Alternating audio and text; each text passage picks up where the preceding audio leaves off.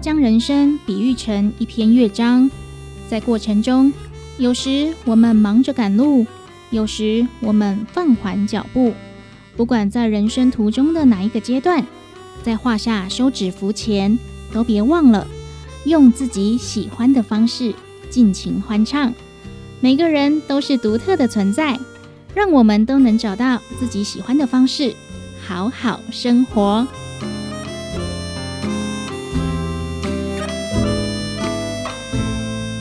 好好生活节目获得文化部影视及流行音乐产业局经费补助，每周日在成功电台 AM 九三六播出。更多资讯，请上成功电台官方网站 triple w 的 ckb 的 tw。成功电台邀请您与我们一起好好生活。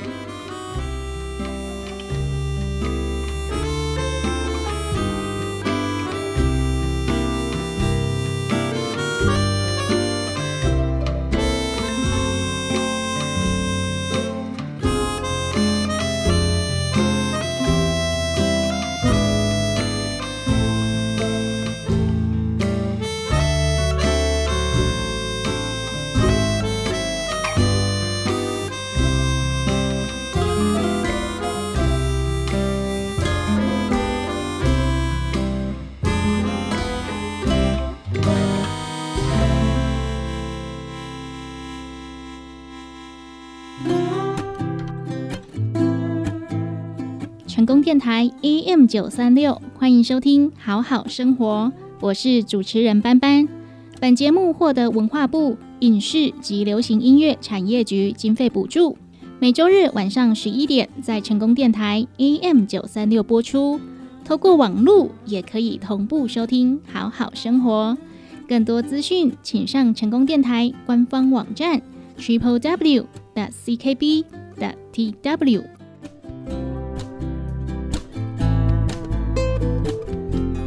若将人生比喻成一篇乐章，在画下休止符前，我们都要尽情欢唱。每个人都是独特的存在，即便是年岁已高的年长者，或是已经下岗的退休人员，我们都能找到自己喜欢的方式，持续发挥影响力。借由好好生活节目，我们鼓励长辈走出窝在家里的生活。开始规划退而不休的人生下半场。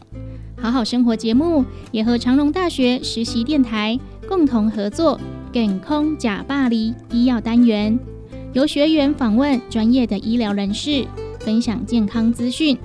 透过专业的人士分享，可以避免听众朋友误信医药健康的假消息，造成延误就医，甚至危害到自身的健康。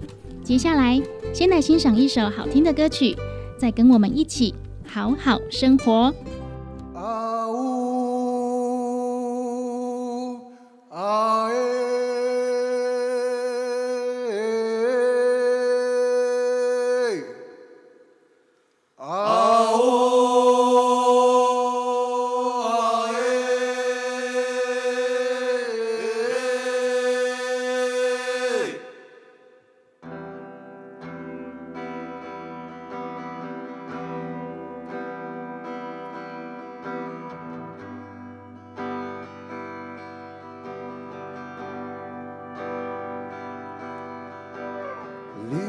Sabina.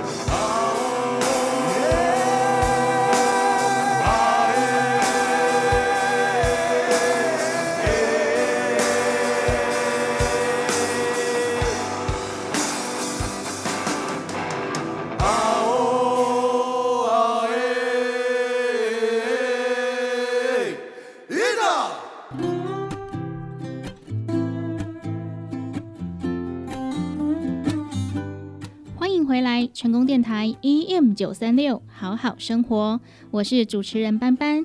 在进入今天节目之前，先跟听众朋友报告，本次的直播期间遇到新冠疫情三级警戒，因此今天的专访是透过电话连线。虽然目前疫情已经趋缓，但是还是要提醒各位，外出时要记得戴口罩、勤洗手，防疫要从你我做起。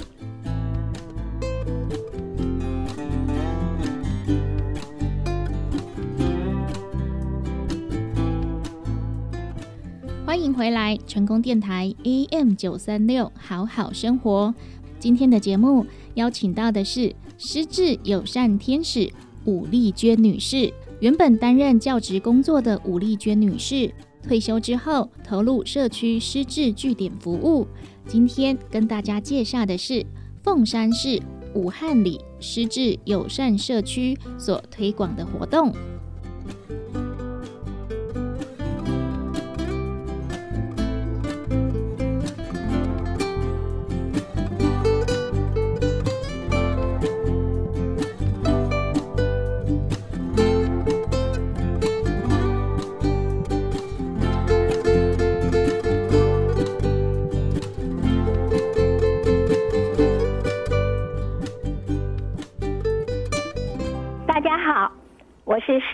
法人台湾全人关怀照护服务协会乌克丽丽志工团的失智友善天使武丽娟。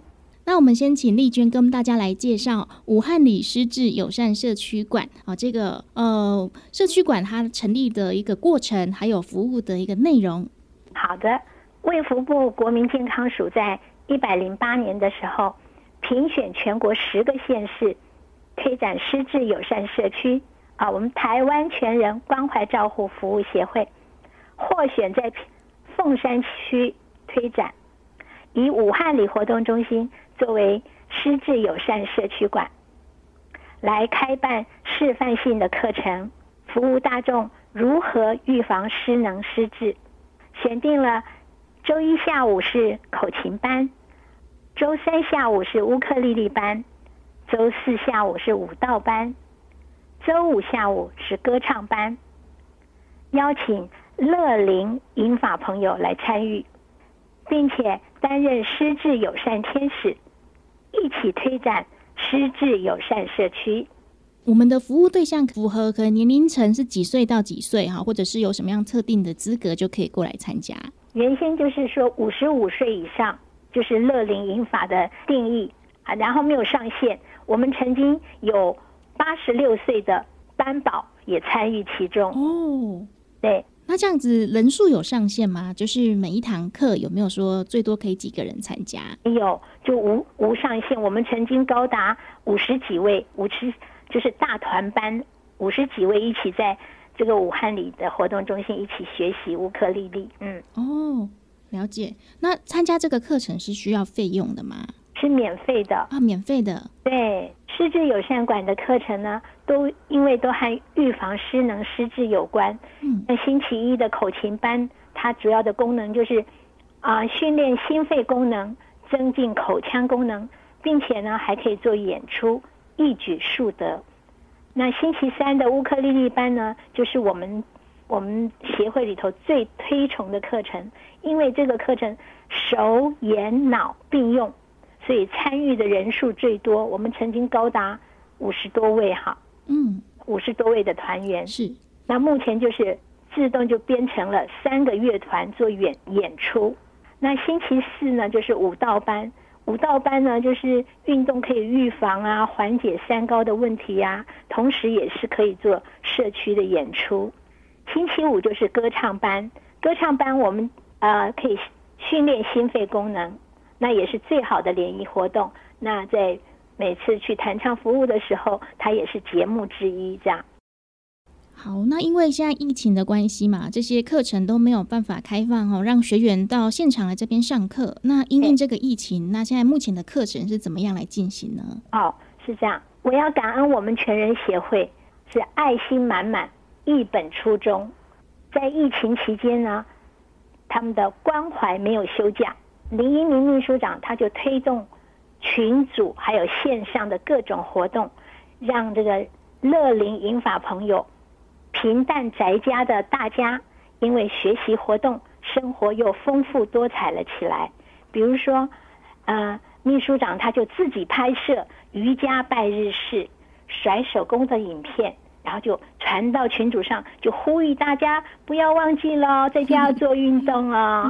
然后呢，他还推出郑建明教授的呃甩手养生功，还有我们美丽美丽的蝴蝶老师的乐活操啊，还有小咪老师的手语操。好，这些老师真的就像网帅王美一样，带领大家在家里运动。所以疫情期间大家都没有闲着哦。然后都是在家里面透过网络来学习，是的，是啊。那在这个转换的过程当中，您适应的这个过程怎么样？哦，我很喜欢哎，我很喜欢。像我们乌克丽丽乐团呢，就停课了嘛，然后秘书长就一声令下，大家就动员了起来。秘书长说：“不能，不能不上课了，线上上课。”好，我们热情认真的。陈凤仪老师，他立刻就在群组里头用影片、文字详细教学 Google Meet 线上会议的使用方法。那我们同学当中不乏七八十岁的长者哦。对呀，哎，大家都能上线了耶！哇，所以这个过程当中也是那个协会一直这样一步一步教你们怎么去操作的嘛。是的，是的，嗯，我甚至看到那个秘书长在赖里头说。不会的，长者，你下楼来，我到你家楼下来教你。哇，到府服务，真的热心哎，服务到家这样。嗯，哎，那这样子，目前在线上学习，您参加的是乌克丽丽的线上学习班。好，目前最高人数大概是几个人共同学习呢？这个线上学习的，他每一次我看最高人数有二十六个哦。哦，也很多哎，也很多哎。对。还目前一定还有人不断的被我们吸引，因为老师教的课太好了，嗯，可以回放到 FB 去看，嗯，所以呢，我觉得人数还会继续增加。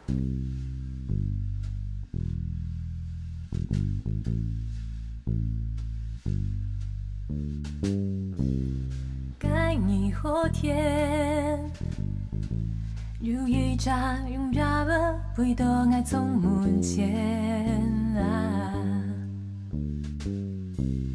上来起来，相爱该眼光，爱打开窗门，放让你来作伴。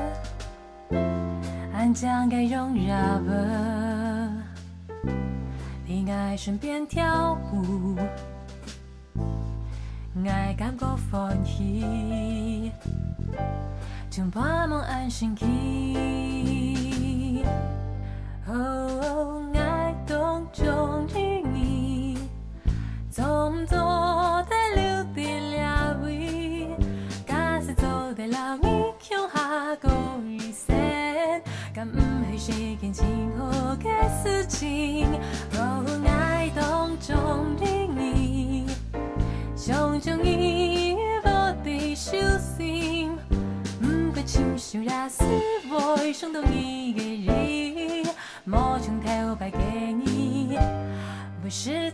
是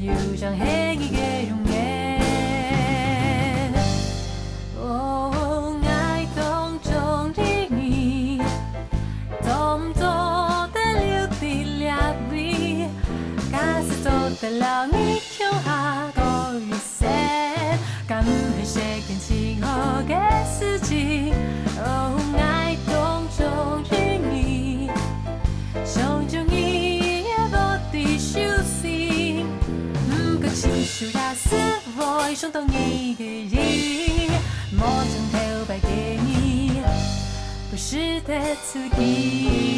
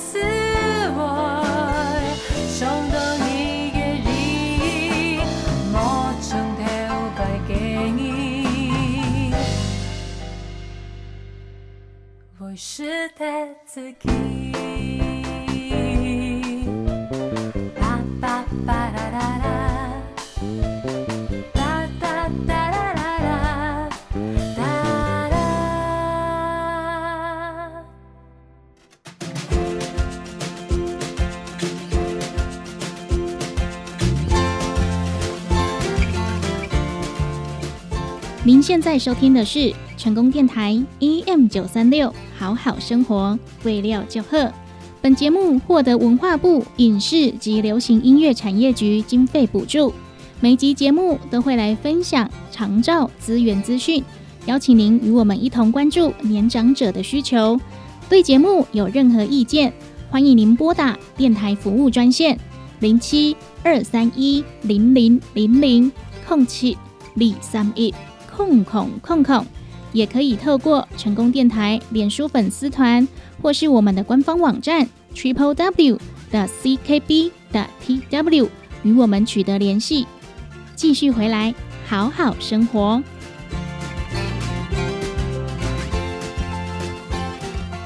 今天的节目邀请到的是失智友善天使武丽娟女士。原本担任教职工作的武丽娟女士，退休之后投入社区失智据点服务。今天跟大家介绍的是凤山市武汉里失智友善社区所推广的活动。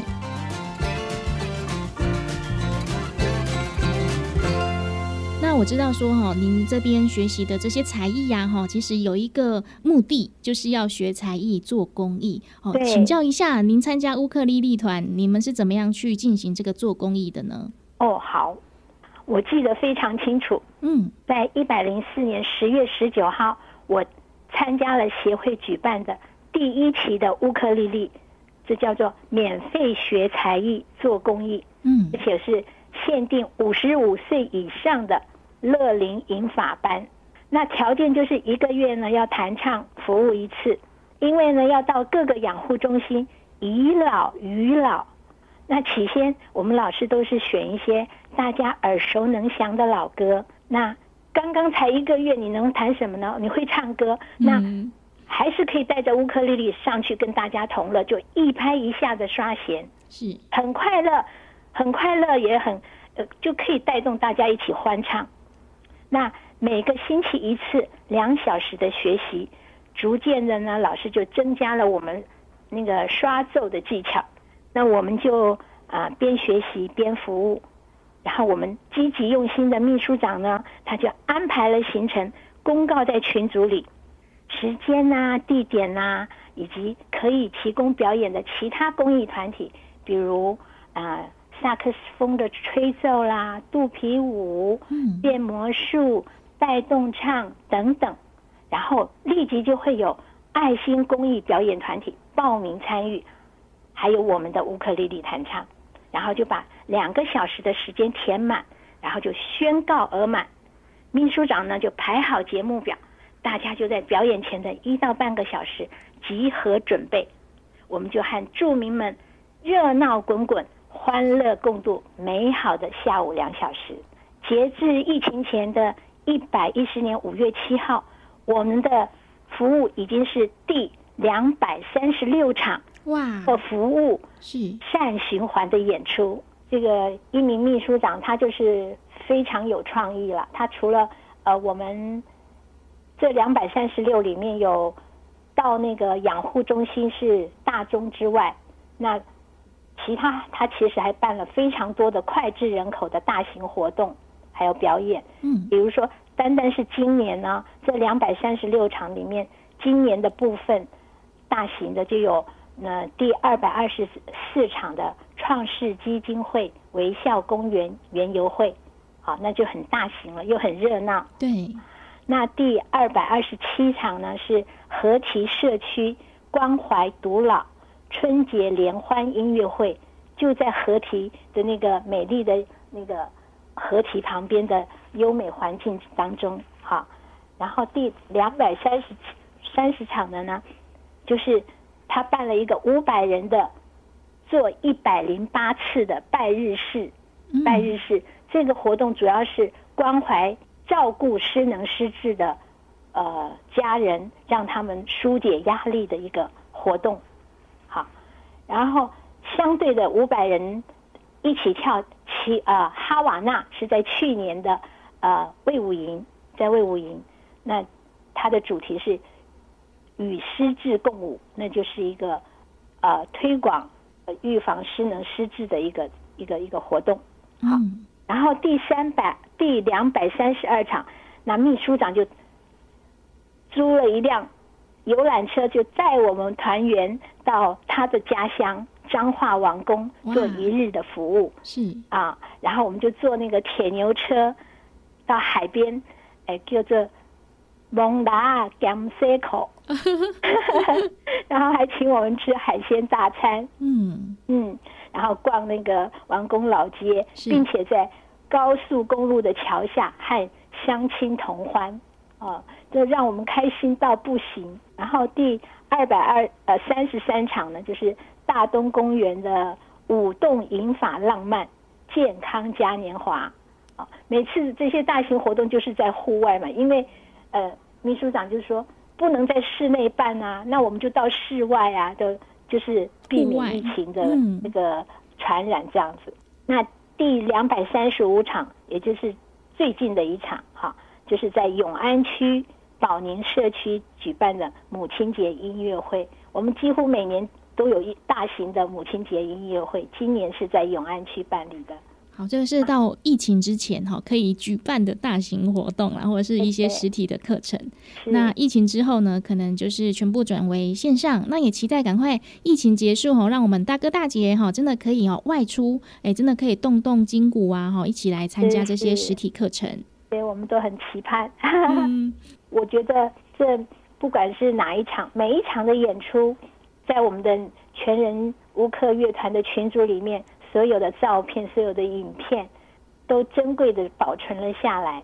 呃，我就会深深的觉得说，我们真是付出少少，获得多多，感觉非常非常的幸福。对，就是感恩无限，无限感恩。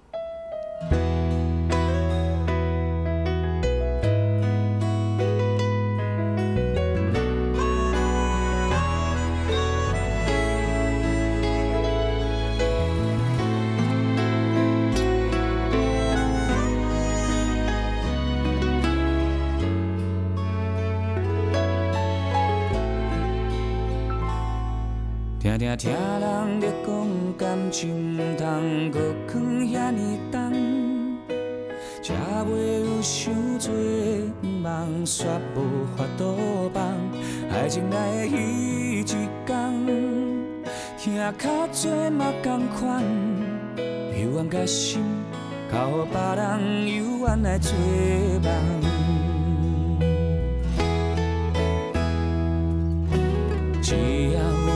做伙眠梦，我心甘情愿去做一个人讲的憨人。春夏秋冬，日思夜梦，只为一句话，一句你是我一生最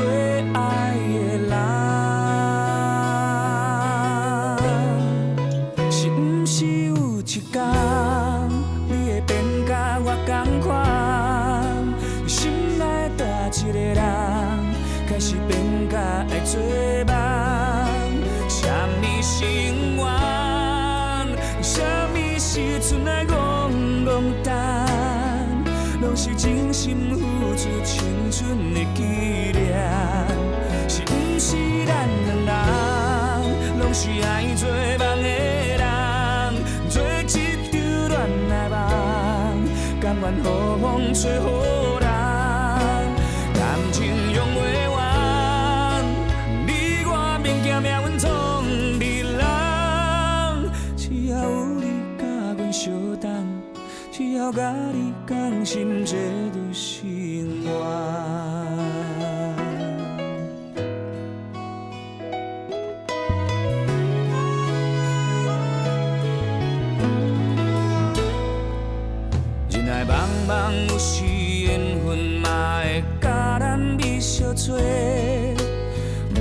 管有偌多困难，爱偌多时间，只要心内有希望，摕真心来相送，总有一天爱会变作美丽恋梦。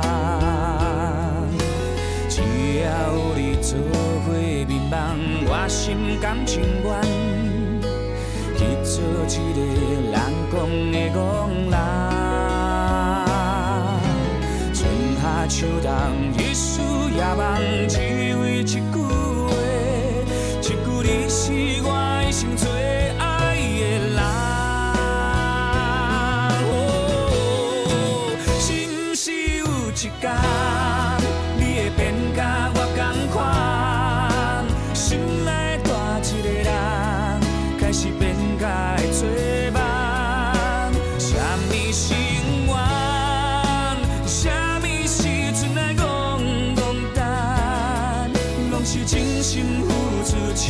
青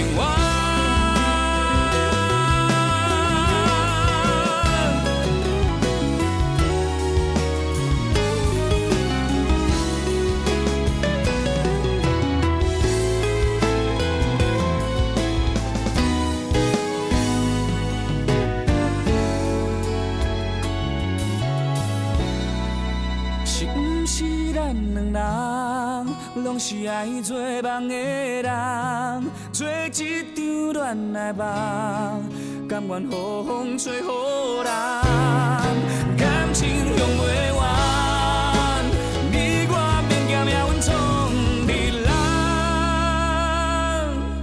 只要有你甲阮做梦，只要甲你讲心，这就是我。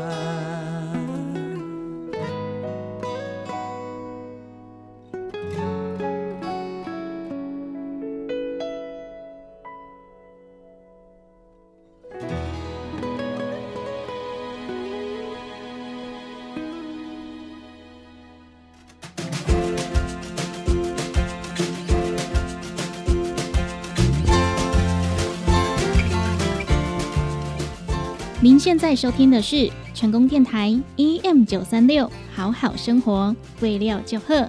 本节目获得文化部影视及流行音乐产业局经费补助。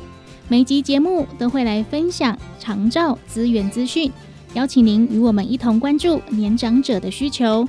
对节目有任何意见，欢迎您拨打电台服务专线零七二三一零零零零空七李三一。空空空空，也可以透过成功电台脸书粉丝团，或是我们的官方网站 triple w 的 ckb 的 tw 与我们取得联系。继续回来，好好生活。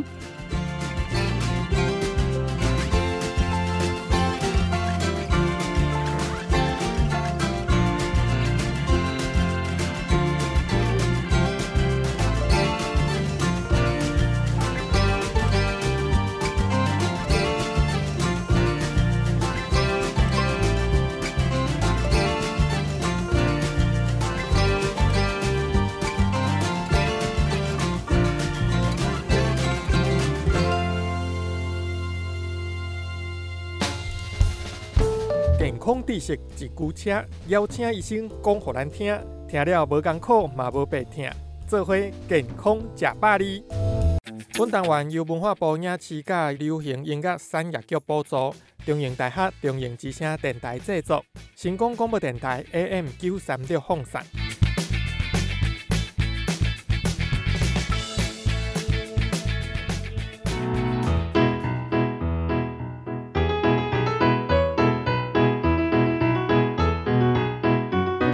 好，欢迎收听《给空假巴》的节目。那今天节目上呢，邀请的是麻豆新楼医院的李清基医师来到节目现场，我们欢迎李医师。各位听众，大家好，我是李清基医师，嗯很高兴到这里来。那我们这一集呢，要跟听众朋友聊的主题是有关于艾滋病与常见的性传染病这些问题症状。其实现在的社会也比较开放了，会不会有很多的病患到医院求诊这方面的类似症状呢？诶、基本上我的门诊哈有两大族群啊，嗯一个比较老的年纪族群，通常就是看慢性病；那比较年轻的就是看性病啊。其中最大宗是艾滋病的病友了。嗯，那艾滋病的成因是什么？要讲艾滋病之前，其实要先讲一个病毒，叫做人类免疫不全病毒。嗯那这个病毒跟其他的病毒一样呢，就是它是透过血液、体液，哦，嗯就是人分泌的任何一种体液，人之人互相传播，跟一般的流嗯感是借由飞沫啦、哦口水不一样。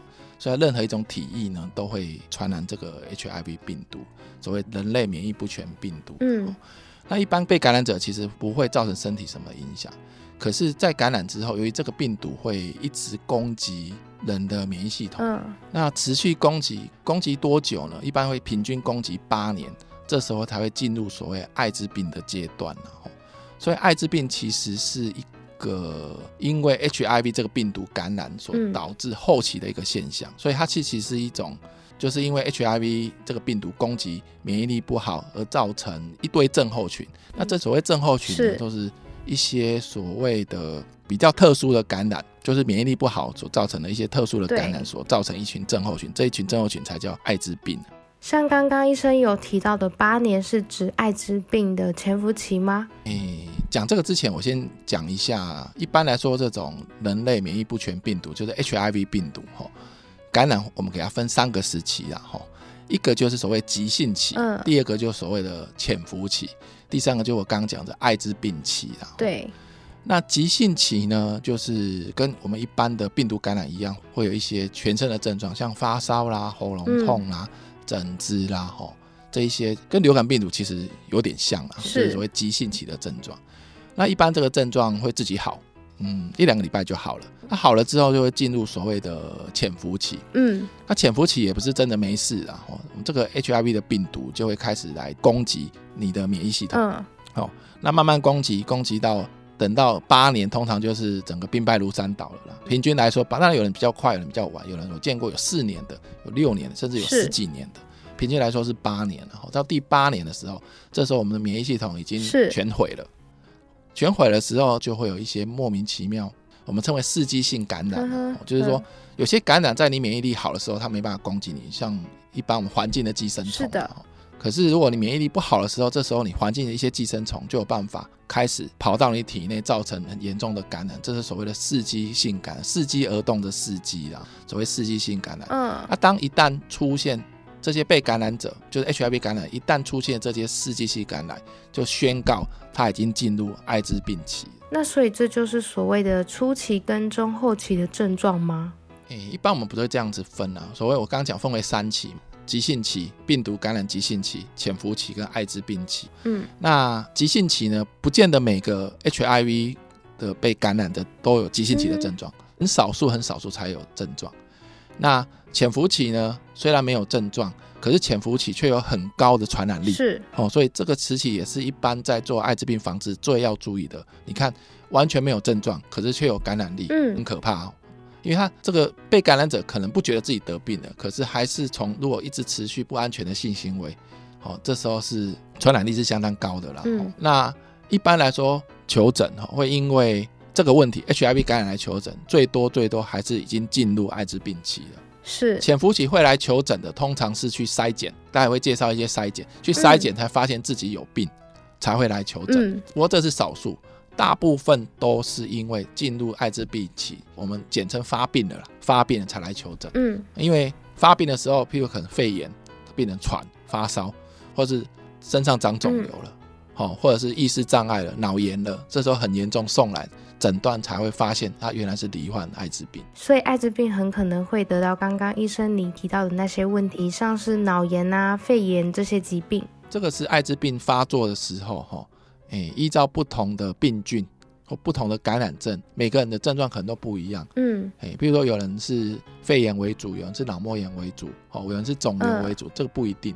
可是这些感染都是所谓的刺激性感染，嗯就是代表这个病人的抵抗力已经低低到一些本身致病力很弱的病菌都有办法感染你的时候，嗯这时候就所谓的艾滋病已经发病了。有没有诊断过病人是他发现他自己是脑炎，结果诊断出来竟然是艾滋病这种状况？很多很多很多，因为我讲过，因为大部分都是因为发病了。嗯那发病，我刚刚讲，一般平均来说，跟被感染就经历过八年，通常他已经忘了八年前他做过什么事情，，对，而是在发病发病之后，我们在治疗的过程中，在诊断过程中会发现他的致病菌是很特别的，嗯。不，比如说肺炎，不是一般常见的致病菌，而是比较罕见、致病力比较弱的。是，我们就会认为这一次的感染是所谓的实性感染，这时候就会说服他来进行 HIV 的检测，是，看他之前是不是被感染。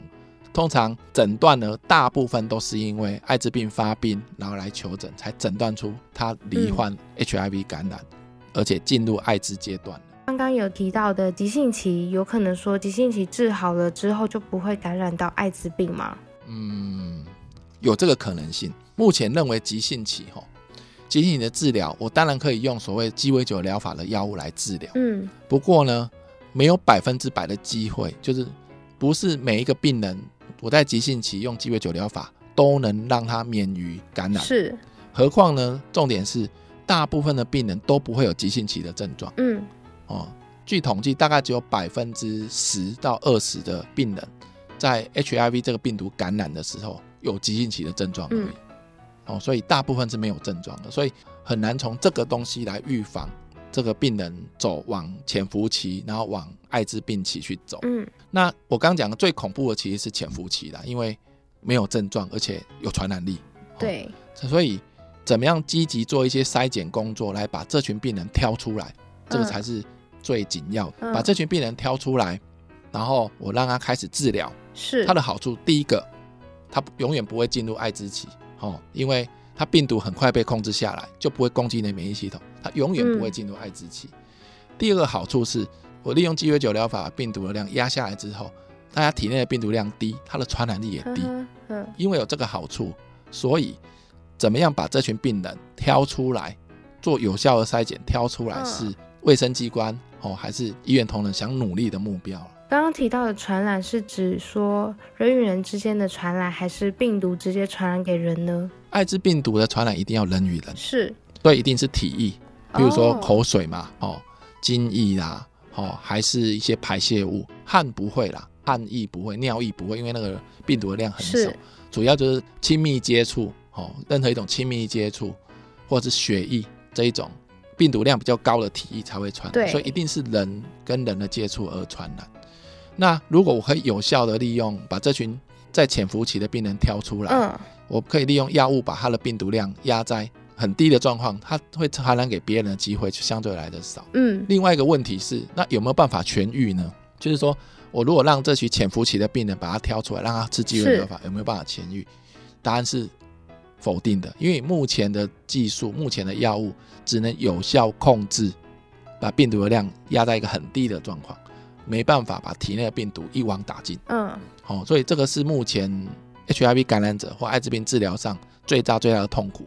所以我通常会教育病人说，万一你被感染，你现在不幸被感染，你要有体认你自己是得了一种慢性病，是，你这个药物，你所谓的鸡尾酒疗法抗病毒药物，你要持续这一辈子吃下去。嗯你如果不吃，你就会变成进入艾滋病期这个阶段。你只要吃，永远健健康康的，永远它不会危害你的免疫力，不会攻击你的抵抗力，永远不会进入。可是你只要停药，你很快就会进入艾滋病期发病了。艾滋病期发病之后跟潜伏期最大的差异是什么？哎，就是会有那一些我刚讲的肺炎啊、或脑症状，就是那时候病人的状况很糟了，甚至会有生命危险，因为那时候抵抗力很低了嘛。你在潜伏期的时候，如果你可以有效的控制，有效的给予投药，你在潜伏期病毒压下来之后，你免疫力永远会维持在一定的水准之上，嗯就不会进入了，而且你维持在一定的水准之上，你也可以正常工作、正常上班、正常上学都可以。那想请问一下，刚刚清基医师有提到的鸡尾酒疗法，那是什么样的治疗方式呢？诶，肌肉疗法是在三四十年前何大一博士创的啦。吼，所谓鸡尾酒疗法，就是我们喝鸡尾酒不是要放很多的调酒进去嘛，对，对不对？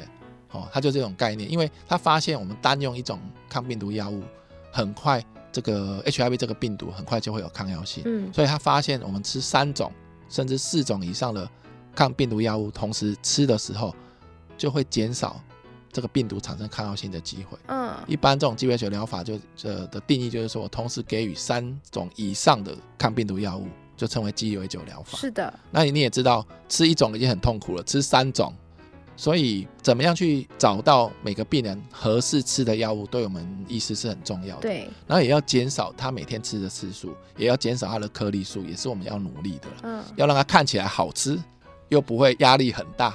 那其实刚刚所提到的潜伏期这个症状大概是八年的时间，所以在日常生活中是不是不好去判断说是否自己是得到了艾滋病？对，因为在这八年中间，哈，完全没有任何的症状，一直要拖到所谓进入艾滋病阶段发病才会有症状。这一群病人就是因为没有症状，所以常常成为防治上的死角了。是因为症状，他也许觉得，哎，我这样没关系啊，我还是可以继续去从事危险性行为，不嗯知道他在做这些行为的时候已经传染给别人了。刚刚有提到要跟我们分享一下筛检这个部分，那筛检呢有没有什么需要去注意的地方或是建议呢？目前政府很努力在做这一块啦。嗯，比如说，他以前最早做的哈，他已经针对孕妇、针对受刑人，哈，针对义务役，就是入前筛检，然后还有很多很多跟对各个族群所做的筛检的措施啦，哈。嗯，那他这几年其实大概十年了啦，哈，就是他也有提供一个很简单的筛检的管道，叫做匿名筛检。哦，所谓匿名筛检，就是说我去筛检的时候，我不需要跟筛检的单位说我真实的姓名资料。是的，好、那什么地方可以做匿名筛检呢？其实只要去医学中心，好、譬如说台南就大概就是奇美跟成大，你只要去柜台服务台或者去抽血柜台，跟他说我要做匿名筛检，嗯，马上就会有专人引导你怎么做。那所谓匿名的意思就是说，你只要填联络到你的资料，你可以用任何的名字，譬如说我叫李大明啊，哦，嗯或者是李某某，或出示你任何一个联络到你的方式，他抽完血做出来，他就会马上通知你，你有没有得到 HIV 的感染。被人咬也会得艾滋病吗？我刚刚讲了哈，嗯就是说，哎、艾滋病它是一种借由体液啦，所以其实口水只要是分泌的体液都会有这些病毒的存在，只是说这个病毒的量是低还是高而已啦。那基本上呢，汗液跟尿液的量是低的，嗯所以被泼尿不用担心啊，除非你有伤口，被人咬就是说你万一因为咬了通常有伤口，而且口水里面是有嗯病毒的、哦。如果真的万一被疯子咬，你也不认识他，他也不认识你哈、哦。你当然有时候会很担心，或者是有遇过，就是在走去逛夜市、去逛花园夜市的时候，突然被针扎，嗯，他就觉得有个东西扎进去，然后流血，他也不知道发生了什么事。那当然，人家就会转介来我的门诊来寻求协助嘛。这时候我就会跟他说，你要不要先去做匿名筛检？嗯因为匿名筛检，第一个保护你隐私，第二个又不用花钱。那你来看我门诊，医学中心门诊一次就是五六百块，嗯这样这种情况，我就会赶快转介他去做匿名筛检。口水的传染力其实也是蛮高的。那如果跟人接吻，是不是就比较容易得到艾滋呢？口水之所以会被感染，主要是看有没有伤口。嗯，接吻有分粗鲁跟非粗鲁，如果真的很粗鲁的接吻有伤口的话，我当然因为主要是怕伤口啦。你一般皮肤如果完整哈，你如果被口水接触到或尿液接触到，其实不太担血液接触到其实也不用太担心，因为有皮肤保护你。可是万一有伤口的时候，这时候我们要去评估它被感染的风险，这时候就比较复杂。嗯，通常我们会去看这个伤口深不深，范围大不大。那这个病人的状况啊，比如说他的病毒的量是高的还是低的，是。哦，，还有接触的时间久或长，哎，这些都是要判定嗯，他有没有可能被感染的一个指标。了。那今天这一集呢，我们谈到了关于艾滋病的传染原因，还有它的治疗方式、跟潜伏期的时间以及相关的注意事项。那下一集我们会谈到关于性病跟艾滋病的差别，还有性病到底要到哪个门诊去做治疗，还是要再次的提醒听众朋友，做好安全的性行为，才能有效的预防感染。那今天谢谢麻豆新楼医院的李清基医师来到节目现场，跟我们聊了许多关于艾滋病的相关知识。那我们下一集见，拜拜。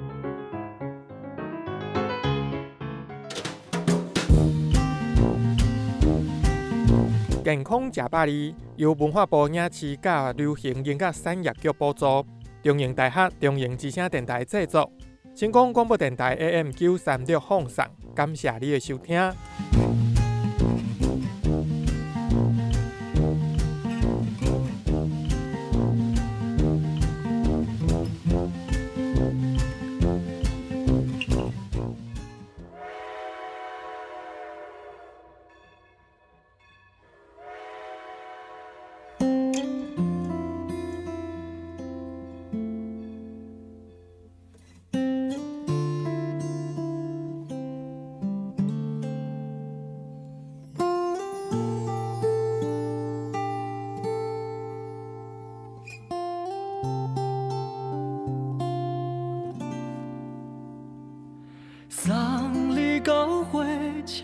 头，我头着做你走，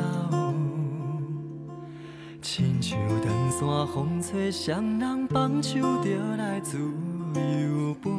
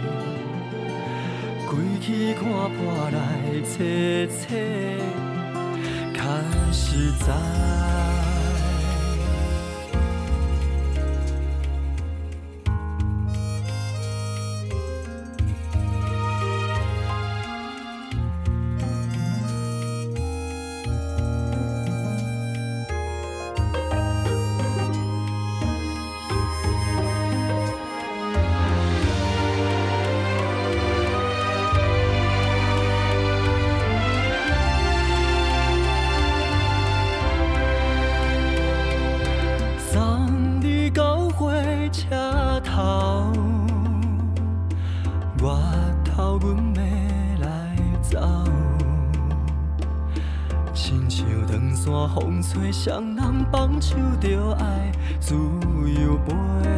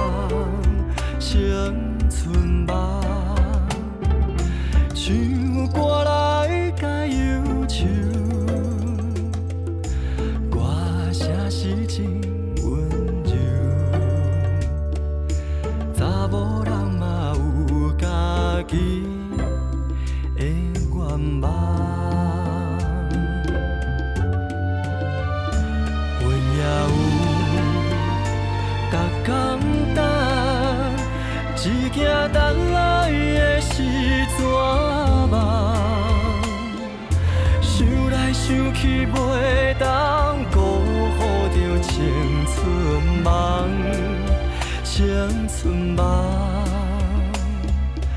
不是阮不肯等，时代已经无同，查某人嘛有家己的愿望。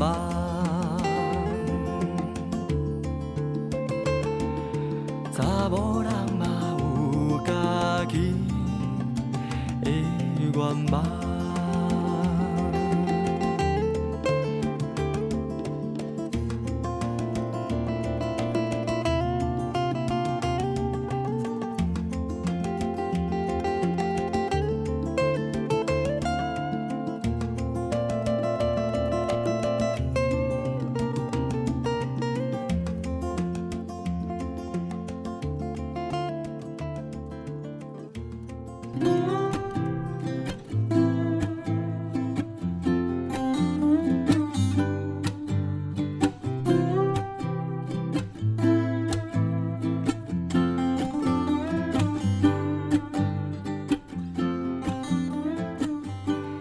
您收听成功电台 EM 九三六好好生活节目，我是主持人班班。